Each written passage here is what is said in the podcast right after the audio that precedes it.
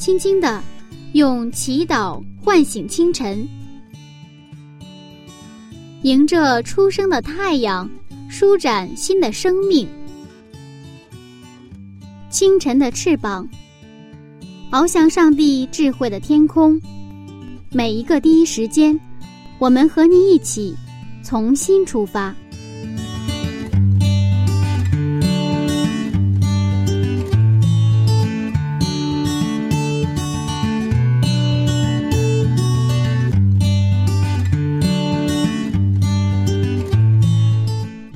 时间与上帝相遇，精彩人生从上帝开始。收音机前的听众朋友，早上平安，欢迎收听希望之声福音广播电台，这里是清晨的翅膀灵修栏目。感谢上帝能在这样早的时间里和您相遇，一起来分享创世纪的精彩故事。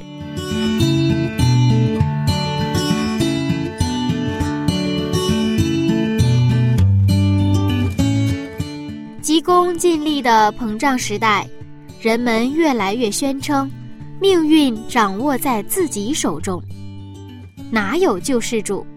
自己就是自己的救世主。于是就有了人定胜天和征服自然的狂妄宣言。难道人真的不会走到尽头吗？难道这个世界真的不需要救世主吗？音乐之后，我们再揭晓答案。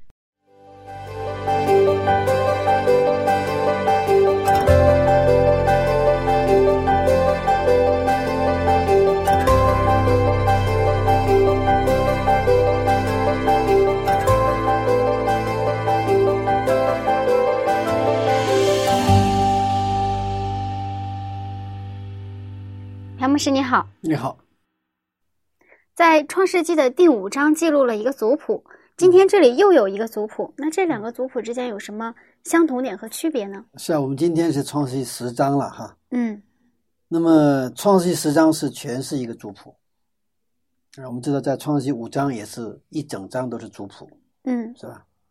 那么这个整个创世纪一共有十个族谱。那么这个今天我们要看的这个十章的族谱是一个在创世纪当中是比较独特的族谱，也是一个相对独立的一个族谱。它的定位和技术方向和其他的族谱有所区别。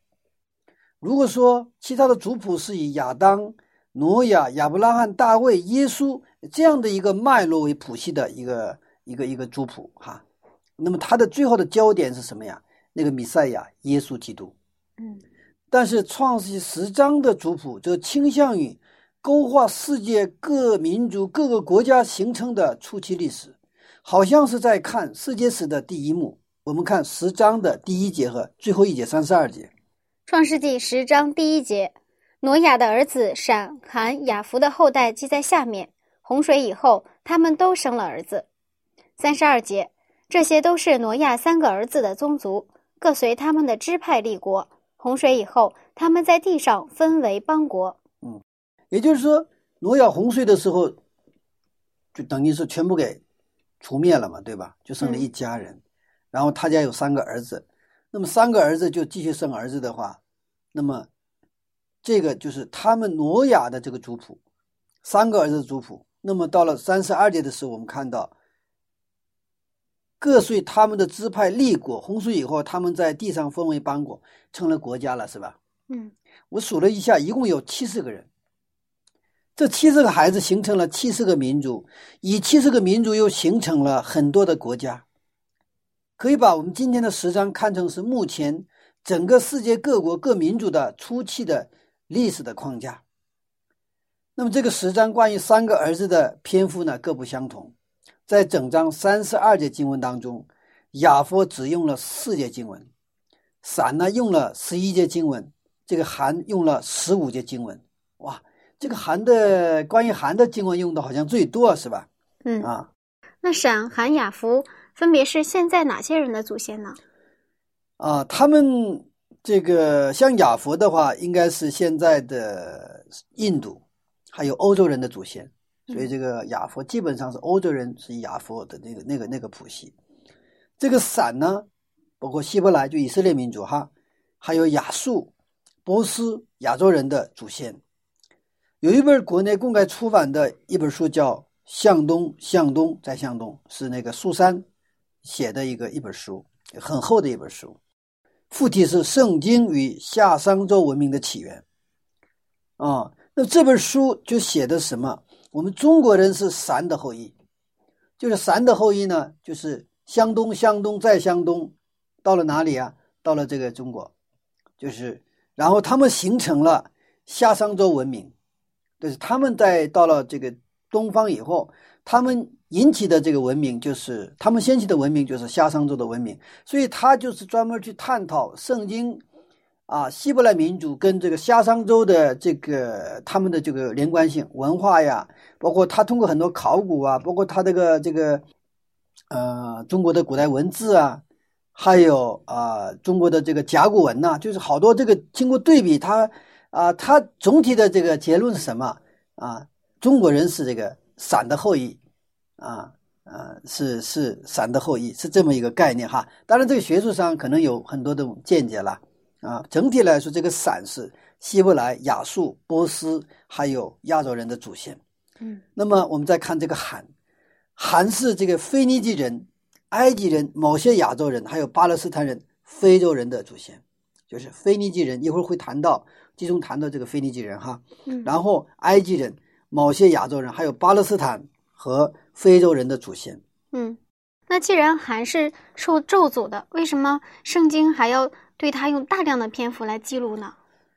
是啊，刚才谈到这个，我们在创世纪的十个族谱当中，除了这个十章的族谱，它族谱都是这个，呃，就是它的族谱的方向是什么呢？有方向性的方向是这个弥赛亚，就是耶稣基督。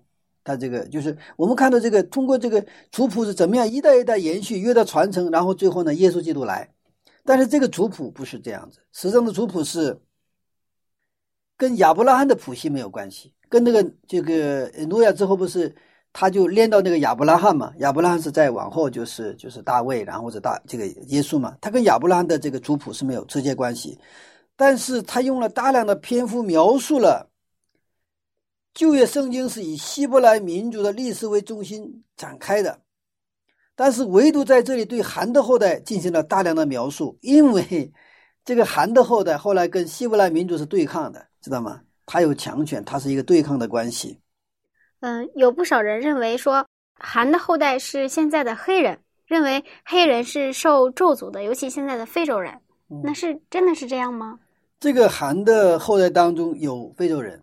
嗯，但是他不仅是非洲人，他最主要的后代是腓尼基人，一会儿会谈到哈。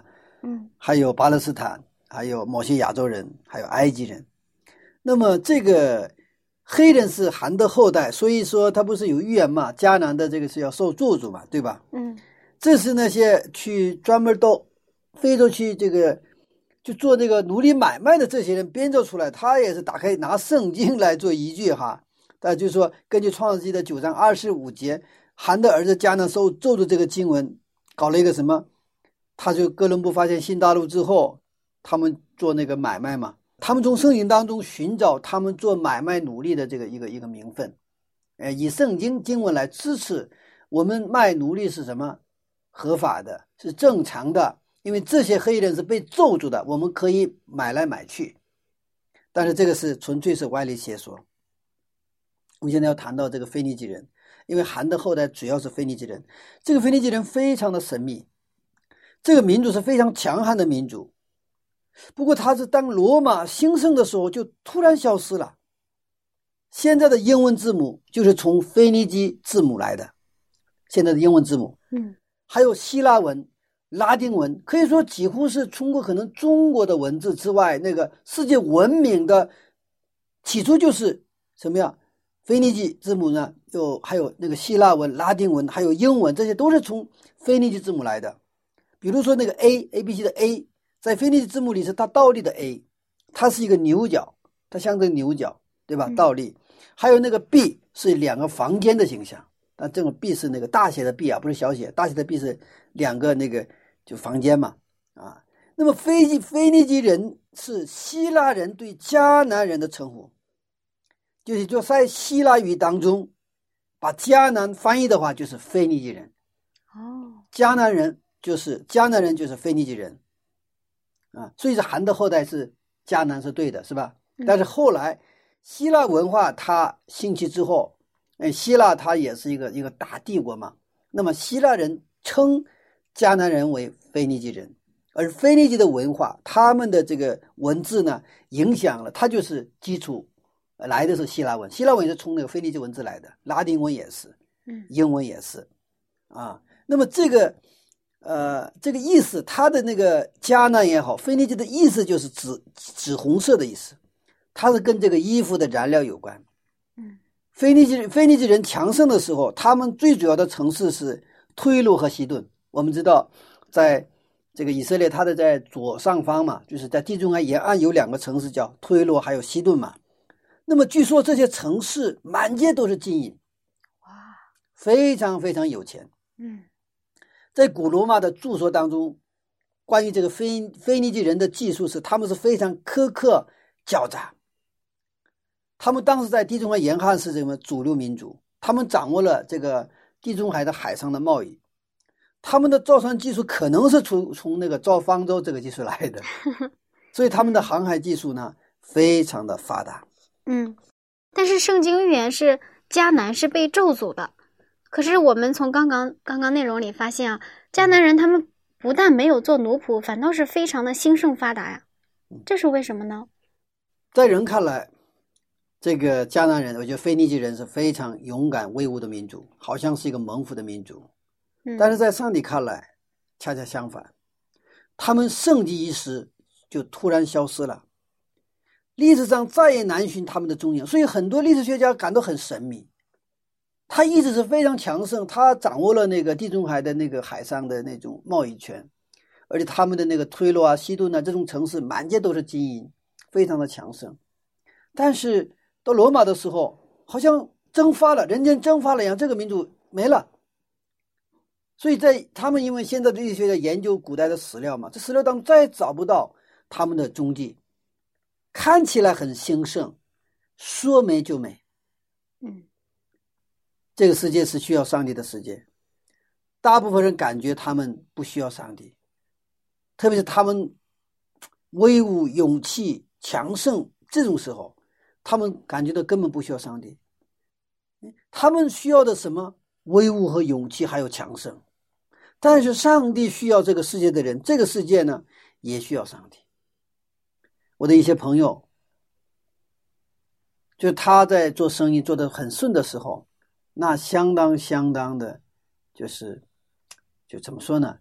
可以说就像腓尼基人一样，不可一世。但是说到一个早上的事情，无论是事业还是身体，就一个早上的事情。在我信上帝之前，我的身体特别棒，特别棒，就是棒。我就因为我是那个二级国家，就是二级运动员的那个、那个、那个标准，我能达标所有的国际二级运动员的达标。所以原来高考的时候，其实我是想考体育体院。后来我的父亲说，那个体院是四肢发达、头脑简单，然后当时就这个流行的想法嘛，所以你就不要考那个体院了，你就还是扎扎实实学习。所以后来我学。呃，改了专业哈，所以我的身体是特别特别棒的。但是当我将近三十岁的时候，我就一个早上身体就垮下来，我得了风湿心脏病。我在在那个之前身体好的时候啊，特别在大学刚毕业那个时候年龄还小，然后比较孤单，然后呢那个时候我都羡慕什么知道吗？羡慕有人住院 啊，因为我从来没有住过院。你这这啊。那但是说倒一个早上倒，因为这种你无论是你的那种财力的强盛，还是身体的强盛，那个东西都是不可靠的。真的，后来就是我的一些朋友，因为看到我后来不病了之后，他们就是很诧异，因为原在我上大学的时候，我的外号是坦克嘛，嗯，我的外号就是坦克，因为踢足球的时候，只要我拿拿着球了，那就是坦克一样，那就跟我撞，肯定都得倒。但是。这样一个坦克，说倒就倒，啊，说倒就倒。因为那个那个重的严重的时候什么程度啊？身体哈，你坐在那儿坐任何地方，我坐不住，坐的话就慢慢就是倾倒，因为身体没有气力。嗯，感谢主，后来啊，我遇到了这个星期天的团队哈，就是我接触了星期天，然后很快就恢复。我们需要上帝啊，因为这个世界也需要上帝。如果说你我如果感觉不到现在需要上帝的话，那我们现在是很危险。那么在信仰的谱系不见得非得需要强盛的民族来维系，上帝没有通过兴起文明和繁荣的当时代赫赫有名的韩的后代来传承信仰，而是通过默默无闻的散的后代来维系着信仰的命脉。嗯，其实我比较关心，嗯，将来得救的人当中有没有韩的后代？啊，我们这个圣经分旧约、新约。嗯，在新约当旧约当中，我们知道上帝这个呼召亚伯拉罕，然后他造就了一个民族叫以色列民族，对吧？完了，建立了这个以色列国家，这是上帝的一个选民了。那么到了新约的时候，通过耶稣基督的十字架诞生了一个新的民族，就是属灵的以色列人。这些人不仅包括犹太人，也包括亚的后代、亚佛的后代、闪的后代，还有韩的后代。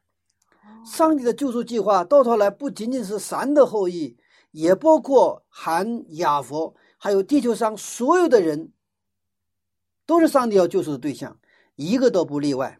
不管你是什么人，这是一个需要上帝的世界。这个世界的任何民族，不管他是白人、黑人、黄种人，都需要上帝，是急切需要上帝救赎的人类。在第十章的这个族谱当中，一共出现了七十个人，但是除了一个人之外，其他的六十九个人只仅仅记录了名字。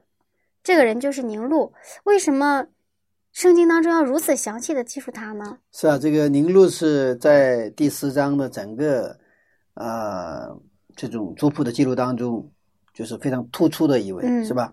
好像有个特写镜头，呃，用了三节经文来描述他，是吧？有的是一个民族可能一节经文就够了，但是这一个人他用了三节经文，为什么？如果当时有这个《时代周刊》的话，《Times》的话，他应该是能登上。风云人物，因为这个时代人物就是宁禄啊。我们看关于他的这个圣经的描述哈，在十章的八节到十节。十章八节到十节，古时又生宁禄，他为世上英雄之首。他在耶和华面前是个英勇的猎户，所以俗语说，像宁禄在耶和华面前是个英勇的猎户。他国的起头是巴别、以利、雅甲、贾尼，都在士拿地。我们看这个信息的话，古时生了宁禄是吧？嗯，古时是谁啊？是韩的第一个儿子，哦，也就是宁禄是韩的孙子。这是七十个子女中很特别的人物。嗯，啊，他是世上英雄之首，是吧？然后在耶和华面前是个英勇的猎户，然后呢？他国的起头是有什么？都在斯那地有巴别、伊利亚加、贾尼，都是他建立的。好了，宁禄的原语形容词是强大的、有力量的，名词是勇士啊，名词是勇士、暴君、叛逆者。嗯，他都是什么？强大的、有力量的，但是他也还有一个一个就是勇士、暴君，还有叛逆者。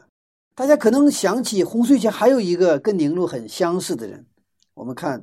啊，《创世纪》的六章四节，《创世纪》六章四节，那时候有伟人在地上。后来，上帝的儿子们和人的女子们交合生子，那就是上古英武有名的人。好，我们就是这个六章四节有个伟人哈，那个叫 Nephilim 哈，Nephilim 是他的名字哈，Nephilim。那么他就是上古有英武有名的人。那么英武有名和名录。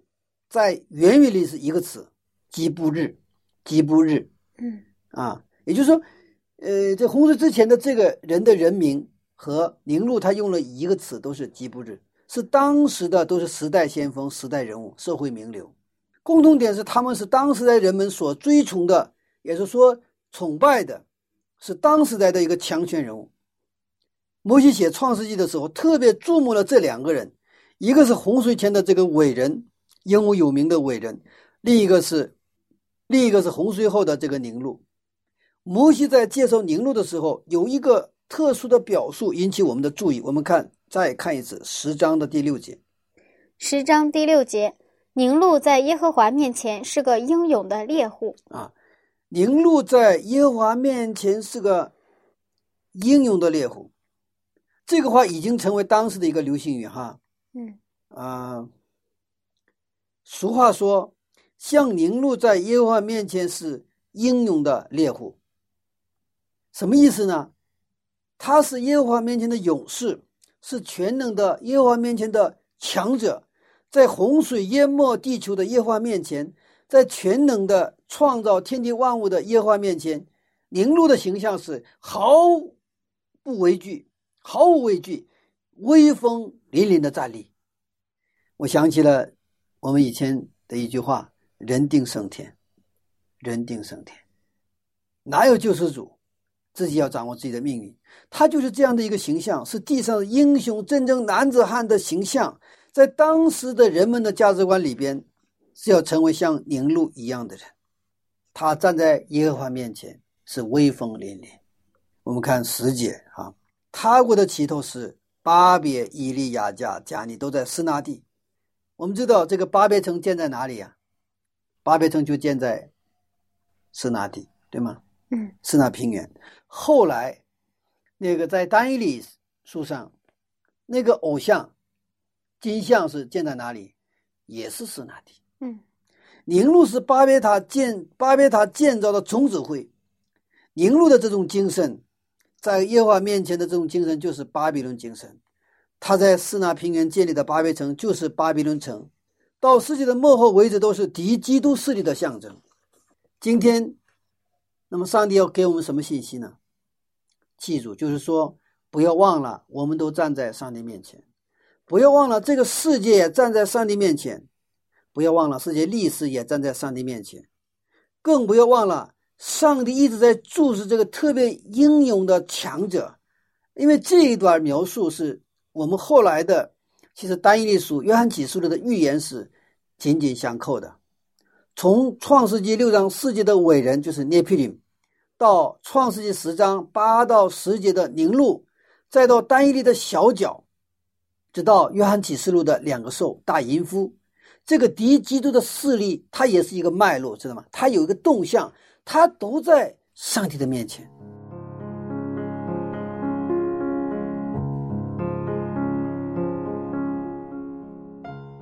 柚子曾经读过一本书。叫做深入非洲三万里。不知道听众朋友您有没有读过？在一百多年前，李文斯顿深入非洲这块被称为蛮荒之地的黑暗大陆，向生活在异教文化之地的人民传播上帝的福音。这本书里记录了他满怀敬畏、热忱与信心的经历。他把自己的血汗和生命献给了整个非洲大陆。是的，耶稣基督的救赎对象是这个世界上的每一个人，不分种族、肤色、语言与文化，包括柚子，也包括正在收听的您。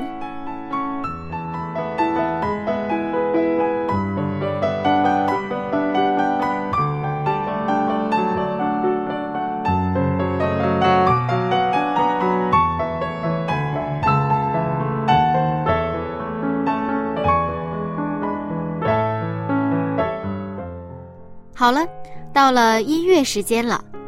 今天柚子要送给大家一首非常好听的歌曲，是来自赞美之泉音乐施工的《圣洁全能主》。不要忘了，音乐之后精彩继续。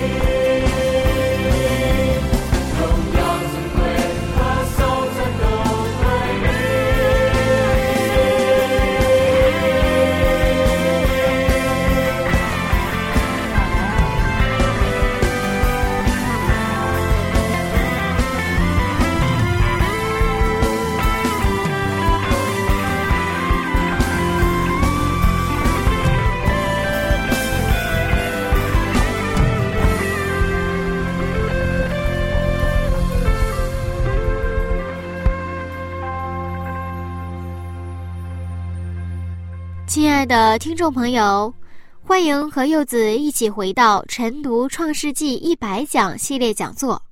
刚刚我们听到的是来自赞美之泉音乐施工的《圣洁全能主》。如果您喜欢这首歌曲，可以在网络上搜索并且下载。好了，下面我们继续分享有关凝露的故事。我们看一下《单一理书》的七章八节。但以理书七章八节，我正观看这些角，见其中又长起一个小角，先前的角中有三角在这角前，连根被他拔出来。这角有眼，像人的眼，有口说夸大的话。嗯，这个角哈是很特殊的，它是它有很多的那个还还有其他的三角嘛，是吧？嗯，那是大的，但是小角是小的。不过这个小角有眼，有像人的眼，它是说夸大的话。在谁的面前？在上帝面前。我们继续看《但以理书》的八章九到十一节。但以理书八章九到十一节，四角之中有一角长出一个小角，向南、向东、向荣美之地，渐渐成为强大。它渐渐强大，高及天象，将些天象和星宿抛落在地，用脚践踏，并且他自高自大，以为高级天象之君，除掉常献给君的燔祭，毁坏君的圣所。哇，这个小脚不得了！看开始的时候不起眼，是吧？嗯，但是他这个渐渐的成为强大，强大之后高级什么天象，然后把天象和星宿都抛落在地，用脚践踏，哇，太强大了，是吧？然后呢，自高自大，以为高级天象，呃，以为是高级天象之君，然后除掉常献给君的燔祭，毁坏君的圣所。我们知道这个燔祭。还有圣所，是在在传达什么东，传达什么样的信息？他都是要来的耶稣基督，嗯，他都是预表那个要来的弥赛亚。但这个小九的作为是什么？他除掉常先给君的什么犯忌，要除掉，他要挡住弥赛亚要来的这个路，让人们的视线从等待、盼望。那个米赛亚的那个那种这个焦点上移开，这个小脚的工作实际上就是毁坏的工作。上帝通过这个预言书要特别注目这个小脚的出现。我们在预言书中学过哈，小脚的特点就是亵渎上帝、夸大其词。别看是小脚，他但是他拿掉了其他的大脚，在上帝面前他根本不怕上帝，很强势，他把自己凌驾于上帝之上。在启示录当中，我们也看到两个兽，还有大淫妇。上帝注目着这些敌基督势力的蠢蠢欲动。我们看启示录的十七章的五节。启示录十七章五节，在他额上有明写着说：“奥秘在大巴比伦，做世上的淫妇和一切可憎之物的母。”但是上帝怎么说呢？上帝先后说，我们看启示录十四章的八节。启示录十四章八节。又有第二位天使接着说：“叫万民喝邪淫大怒之酒的巴比伦大城倾倒了，倾倒了。”嗯，这个三天的信息警告当中，第二位天天使的信息哈，他在宣告什么？巴比伦城倾倒了。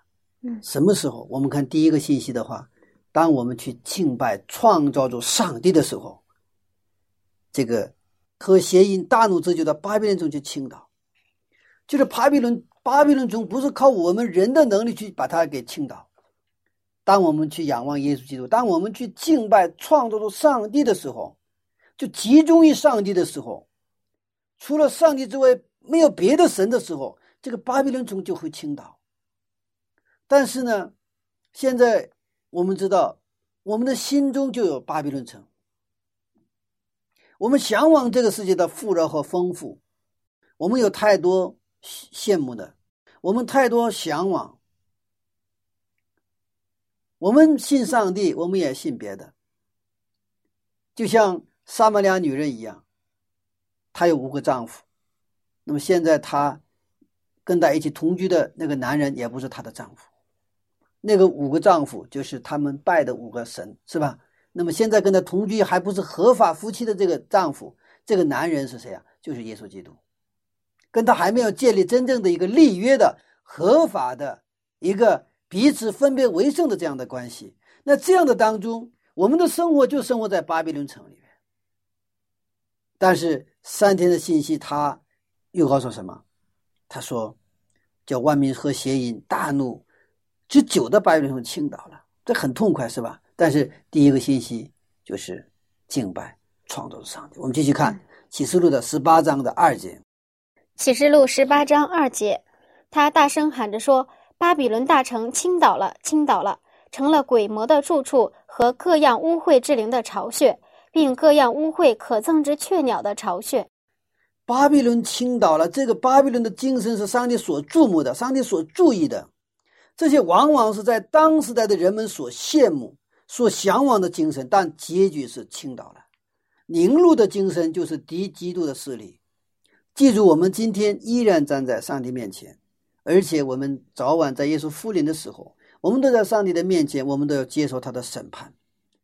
同时，也不要忘了这些敌基督的势力也站在上帝的面前。不过，这两种势力的姿态完全不同，一个是谦卑，一个是骄傲；一个是需要上帝，一个是不需要上帝。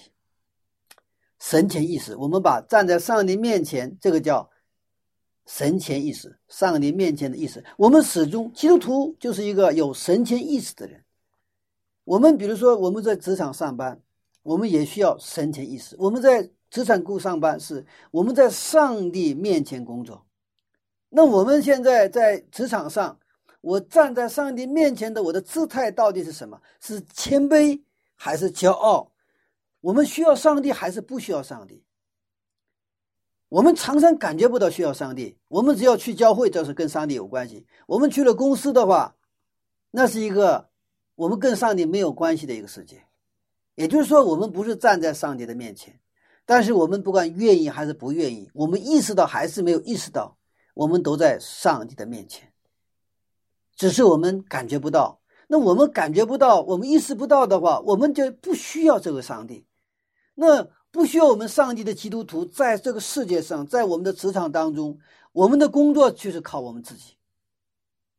我们得不到来自天上的能力和他的帮助，也得不到他的智慧，所以说我们整得很疲惫，而且我们的这种工作，我们的职业沦落为一个生计，就是为了吃饭。也不过仅仅是为了吃饭。如果是在发展的话，所谓的成功，这个世界吃得更好，穿得更好，玩得更好，住得更好而已。嗯，他是还是在那个层次上，是吧？还是衣食住行的层次上，他找不出那样的一个框架来。但是，当我们有神奇意识，站在上帝面前的时候，上帝会带领我们。上帝让我们在职场当中，让我们成为一个他的什么？他的一个宣教师。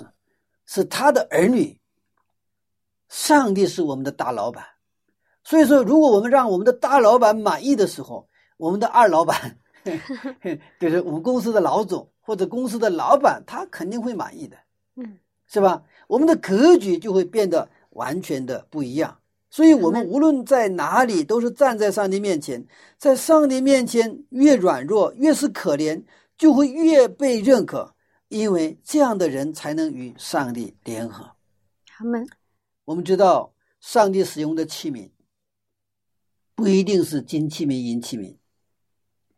我们上帝使用的器皿是倒空的器皿，而且是干净的器皿。我们一到厨房，我们就知道，我们厨房里有各种各样的碗，各种各样的碟子，是吧？嗯，啊，有贵的，有便宜的，有各种各样的颜色，琳琅满目。厨师会什么样？会使用什么样的器皿呢？他肯定先使用已经洗好的空的，但是这个很好的金金碗，但里边装的是什么剩剩羹、残羹、剩汤，是吧？完了，哎呀，这个碗很好，我他使用它，想使用，但是这个碗拒绝，你不要动了，这个剩的还有用呢，为什么要扔啊？下顿还要吃呢，上帝没法使用它。即便是今晚要使用的话，就把里边的剩羹、残羹、剩汤全部倒出来，然后呢，用洗洁精，然后。很好的把它清洗干净了，才能去使用。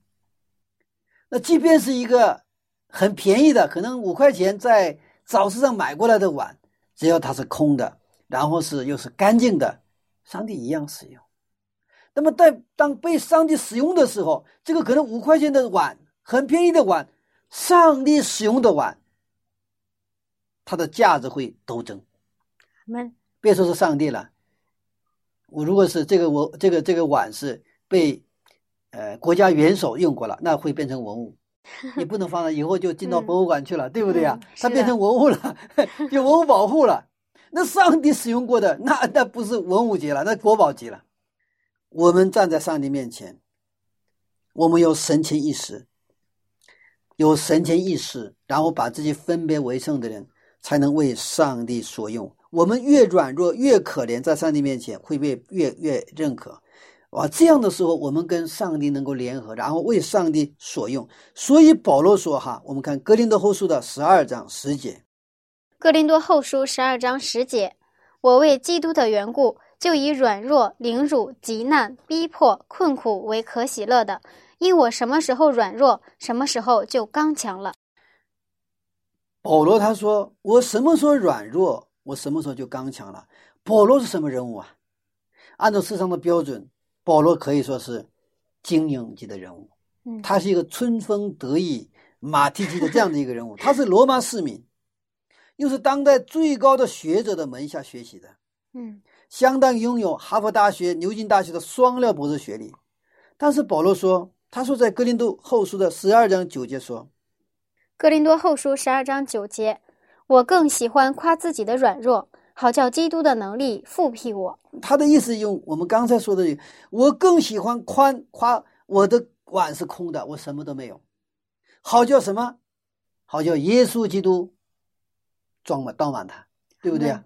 嗯啊，我不去自夸，我这里装的什么啊？这个那个，这个那个，不是的。我的我我要夸的话，我夸我的空，我的碗是空的。不过宁录的势力是另一番情形。诗篇的记者说，在诗篇的二章二节、三节这么说：诗篇二篇二到三节，世上的君王一起起来，臣宰一同商议，要抵挡耶和华并他的受膏者，说：我们要挣开他们的捆绑，脱去他们的绳索。哇，世上的君王一起来，然后一起商议什么事儿？我们要抵挡耶和华他的收购者耶稣基督，是吧？嗯我们要挣开他们的捆绑，脱去他们的绳索，也是我们要离开他们的律法，离开上帝的律法，不要让上帝的律法来捆绑我们，不要让上帝的律法来约束我们。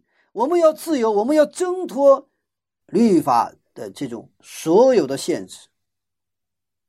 这是所谓的那些强大者，像凝露的势力，那个伟人的势力的他们的心声。在耶和华面前要成为真正的强者，意味着我们什么？放下我们的一切，放下我们的计划，甚至放下我们要为上帝做的事情，全部放下。在我们出去做工之前，在我们在教会里服侍之前，在我们出去传道之前，哪怕是你到非洲传道，先停下来，先放下。我们来到上帝面前，其实我们归到。就是上帝面前，我们真正的安静下来，真正的是紧紧的去什么？我们一切的一切都是去仰望耶稣基督的时候，我们才能跟耶稣一起开始。所以，路加福音十五章那个浪子，他就是一个典型的要挣开捆绑、脱去绳索，是吗？嗯我想自由的活着，然后跟父亲要。他的那个那个家产那个份儿，嗯。然后出去了，他没有任何约束，任何没有捆绑，他的自由的行走，行走的结果，有一天他突然发现，他的猪圈里跟猪在抢食。这个时候他觉得还是我的父亲家里好，什么有立法的地方，所以他放下了，所以他才能回来。宁录就是那个创世纪的浪子，是要挣脱与上帝关系，在上帝面前非常强盛的叛逆者，所以他的名字的意思当然又是勇士，是吧？然后叛逆者，他要自己来建设自己的平安之城，这个又跟谁差不多？跟那个该隐的嗯以诺城是吧？嗯建了以诺城来保护自己。嗯，啊，谁也不相信，上帝已经说，那个杀那个那个那个该隐的话，遭报七倍，我要给他一个标记去保护他，但是他还是不安全，我必须得建建造城池来保护我们自己，啊。但是对于这样的领路，对这样的伟人，这样的浪子，看诗篇记者是怎么说？诗篇的二章的四节，诗篇二篇四节，那坐在天上的必发笑，主必嗤笑他们。他们商议说我们要挣脱那个捆绑，那个绳索，但是上帝在那儿笑，啊，哈哈，还是呵呵，反正上帝就笑，上帝耻笑他们，因为这种努力是突然的，一种这种努力的结果是什么？使自己又被另一种绳索所捆绑，什么罪的绳索所捆绑？因为我们的生活其实面临选择，要么是被上帝的爱的律法所捆绑，要么是为什么罪的绳索所捆绑。好多人他愿意谈恋爱找对象，找对象的意思什么？我愿意被捆绑，就这个意思嘛，对吗？你娶我吧，那意思是你把我给绑吧。是吧？我愿意嫁给你，那什么意思？我愿意被你捆绑，不就是这个意思吗？但是这个捆绑好不好？好，为什么？这是爱的捆绑，在爱的捆绑里面才有真正的自由。就像火车在铁轨的时候，它才是自由的。一旦离开了铁轨，这个火车是没有自由，那就是毁灭了。对水来说，堤坝是好像是约束，好像是捆绑。但是，一旦这个水冲出这个堤坝的话，那就是灾害，那是一个灾难。嗯，今天在我们的生活当中，是不是还有凝露的精神？是不是还有在上帝面前逞能的精神？还是在上帝面前放下一切，跪在上帝面前求上帝的恩典呢？凝露也许是几千年前的凝凝露，凝露也许是几千年前的凝露。也许是今天的凝露，也许你我的心中都有凝露。这种精神，这种凝露的精神，巴比伦的精神，实际上就是小脚的精神。我们在研究单一的起诉论的时候，我们常常把小脚老是指向为一个具体的一个宗教的势力，当然这个没错，但是我们却常常忽视我们心中的那个小脚的势力。我们心中的那个、那个凝露的精神，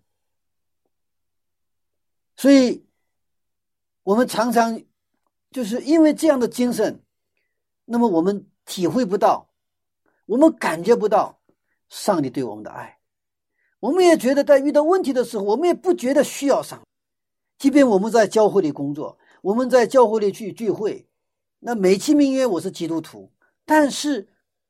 我的现状是，我感觉不到有上帝在帮我，我跟上帝之间好像没有活生生的联系，而且是也不想祷告，反正是就是那种像行尸走肉一样过那种生活，自己看着自己不对劲，但是呢，我们心里还没有那种渴慕，什么渴慕？对上帝话语的渴慕，还有对耶稣基督的渴慕，我们现在也是荡然无存，这都是因为什么？我们心中有小小的势力。因为我们的心要带我们走向另一个方向，就是要强盛，做勇士，做那种那种自我的勇士，那种叛逆，就像那个那个浪子一样。我觉得这个父亲的家是什么？对我是约束，对我是束缚。我赶紧拿着我的一份儿，是吧？过我随心所欲的生活。小小的势力是要毁灭我们的势力。他是傻蛋的精神，所以我们的心就是一个善恶之争的最激烈的战场，它的激烈的程度甚至超过一战、二战的那种、那种、那种战场。嗯，在这种战场当中，我们能够活下来，只有一一个，只有一条路。耶稣说：“我就是道路，我就是真理，我就是生命。”所以，我们单单的去选择什么？就跪在上帝面前，他们不是在上帝面前逞能，不是在上帝面前自夸自大，不是把自己凌驾于上帝之上，而是谦卑在我们上帝的面前，让上帝来带领我们。今天，当我们分别为圣，站在上帝面前的时候，我们的心态如何？是不是作为一个被造物在创造主面前？是不是作为一个子女站在天父的面前？我们是否真的需要上帝？我们是否没有上帝也可以有上帝更好？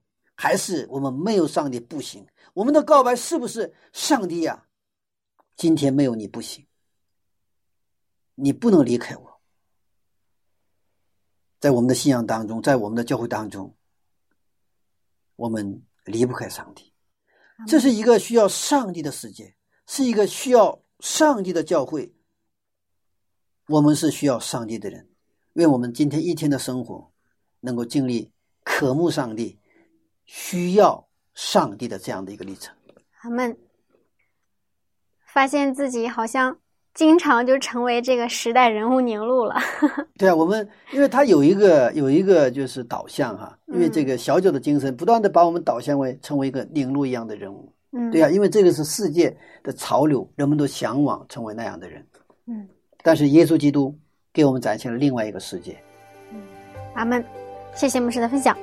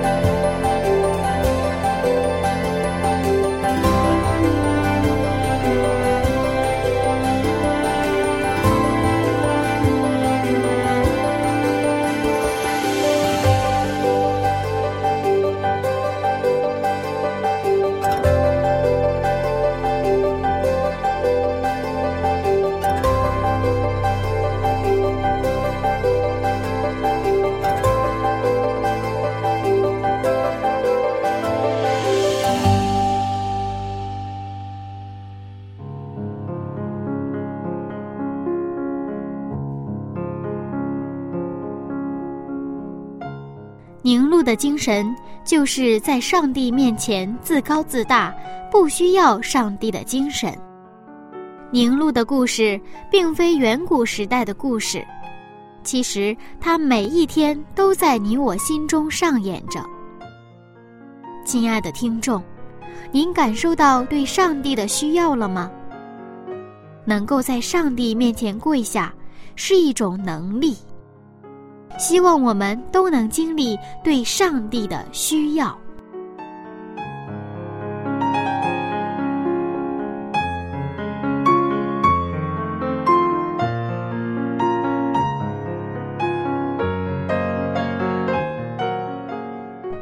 下面我们一起来祷告，请您在原地闭上眼睛。如果柚子所说的也是您所想的。请您说阿门，亲爱的天父上帝，谢谢您，谢谢您把耶稣基督赐给我们，让我们可以享受救赎的恩典。主啊，在我心中同样有凝露的精神，不愿意跪下的精神，恳求您帮助我。让我发现对您的需要，让我能真实的跪在您的面前。奉耶稣基督的名祈求，阿门。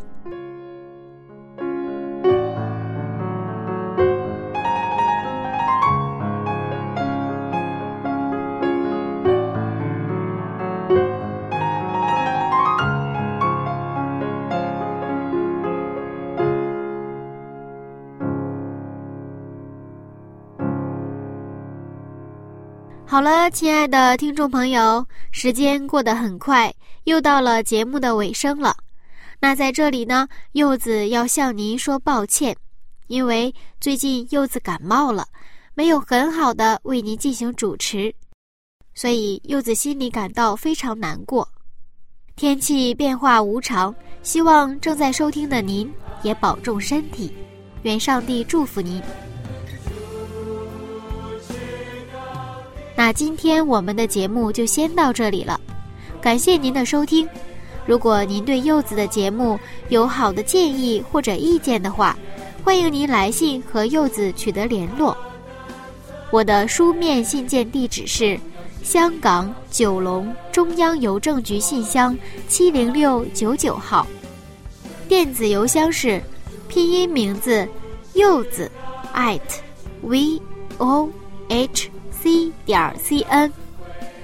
很期待能收到您的联络，让我知道您在想些什么。好了，今天就先到这里了，下一次分享我们不见不散哦。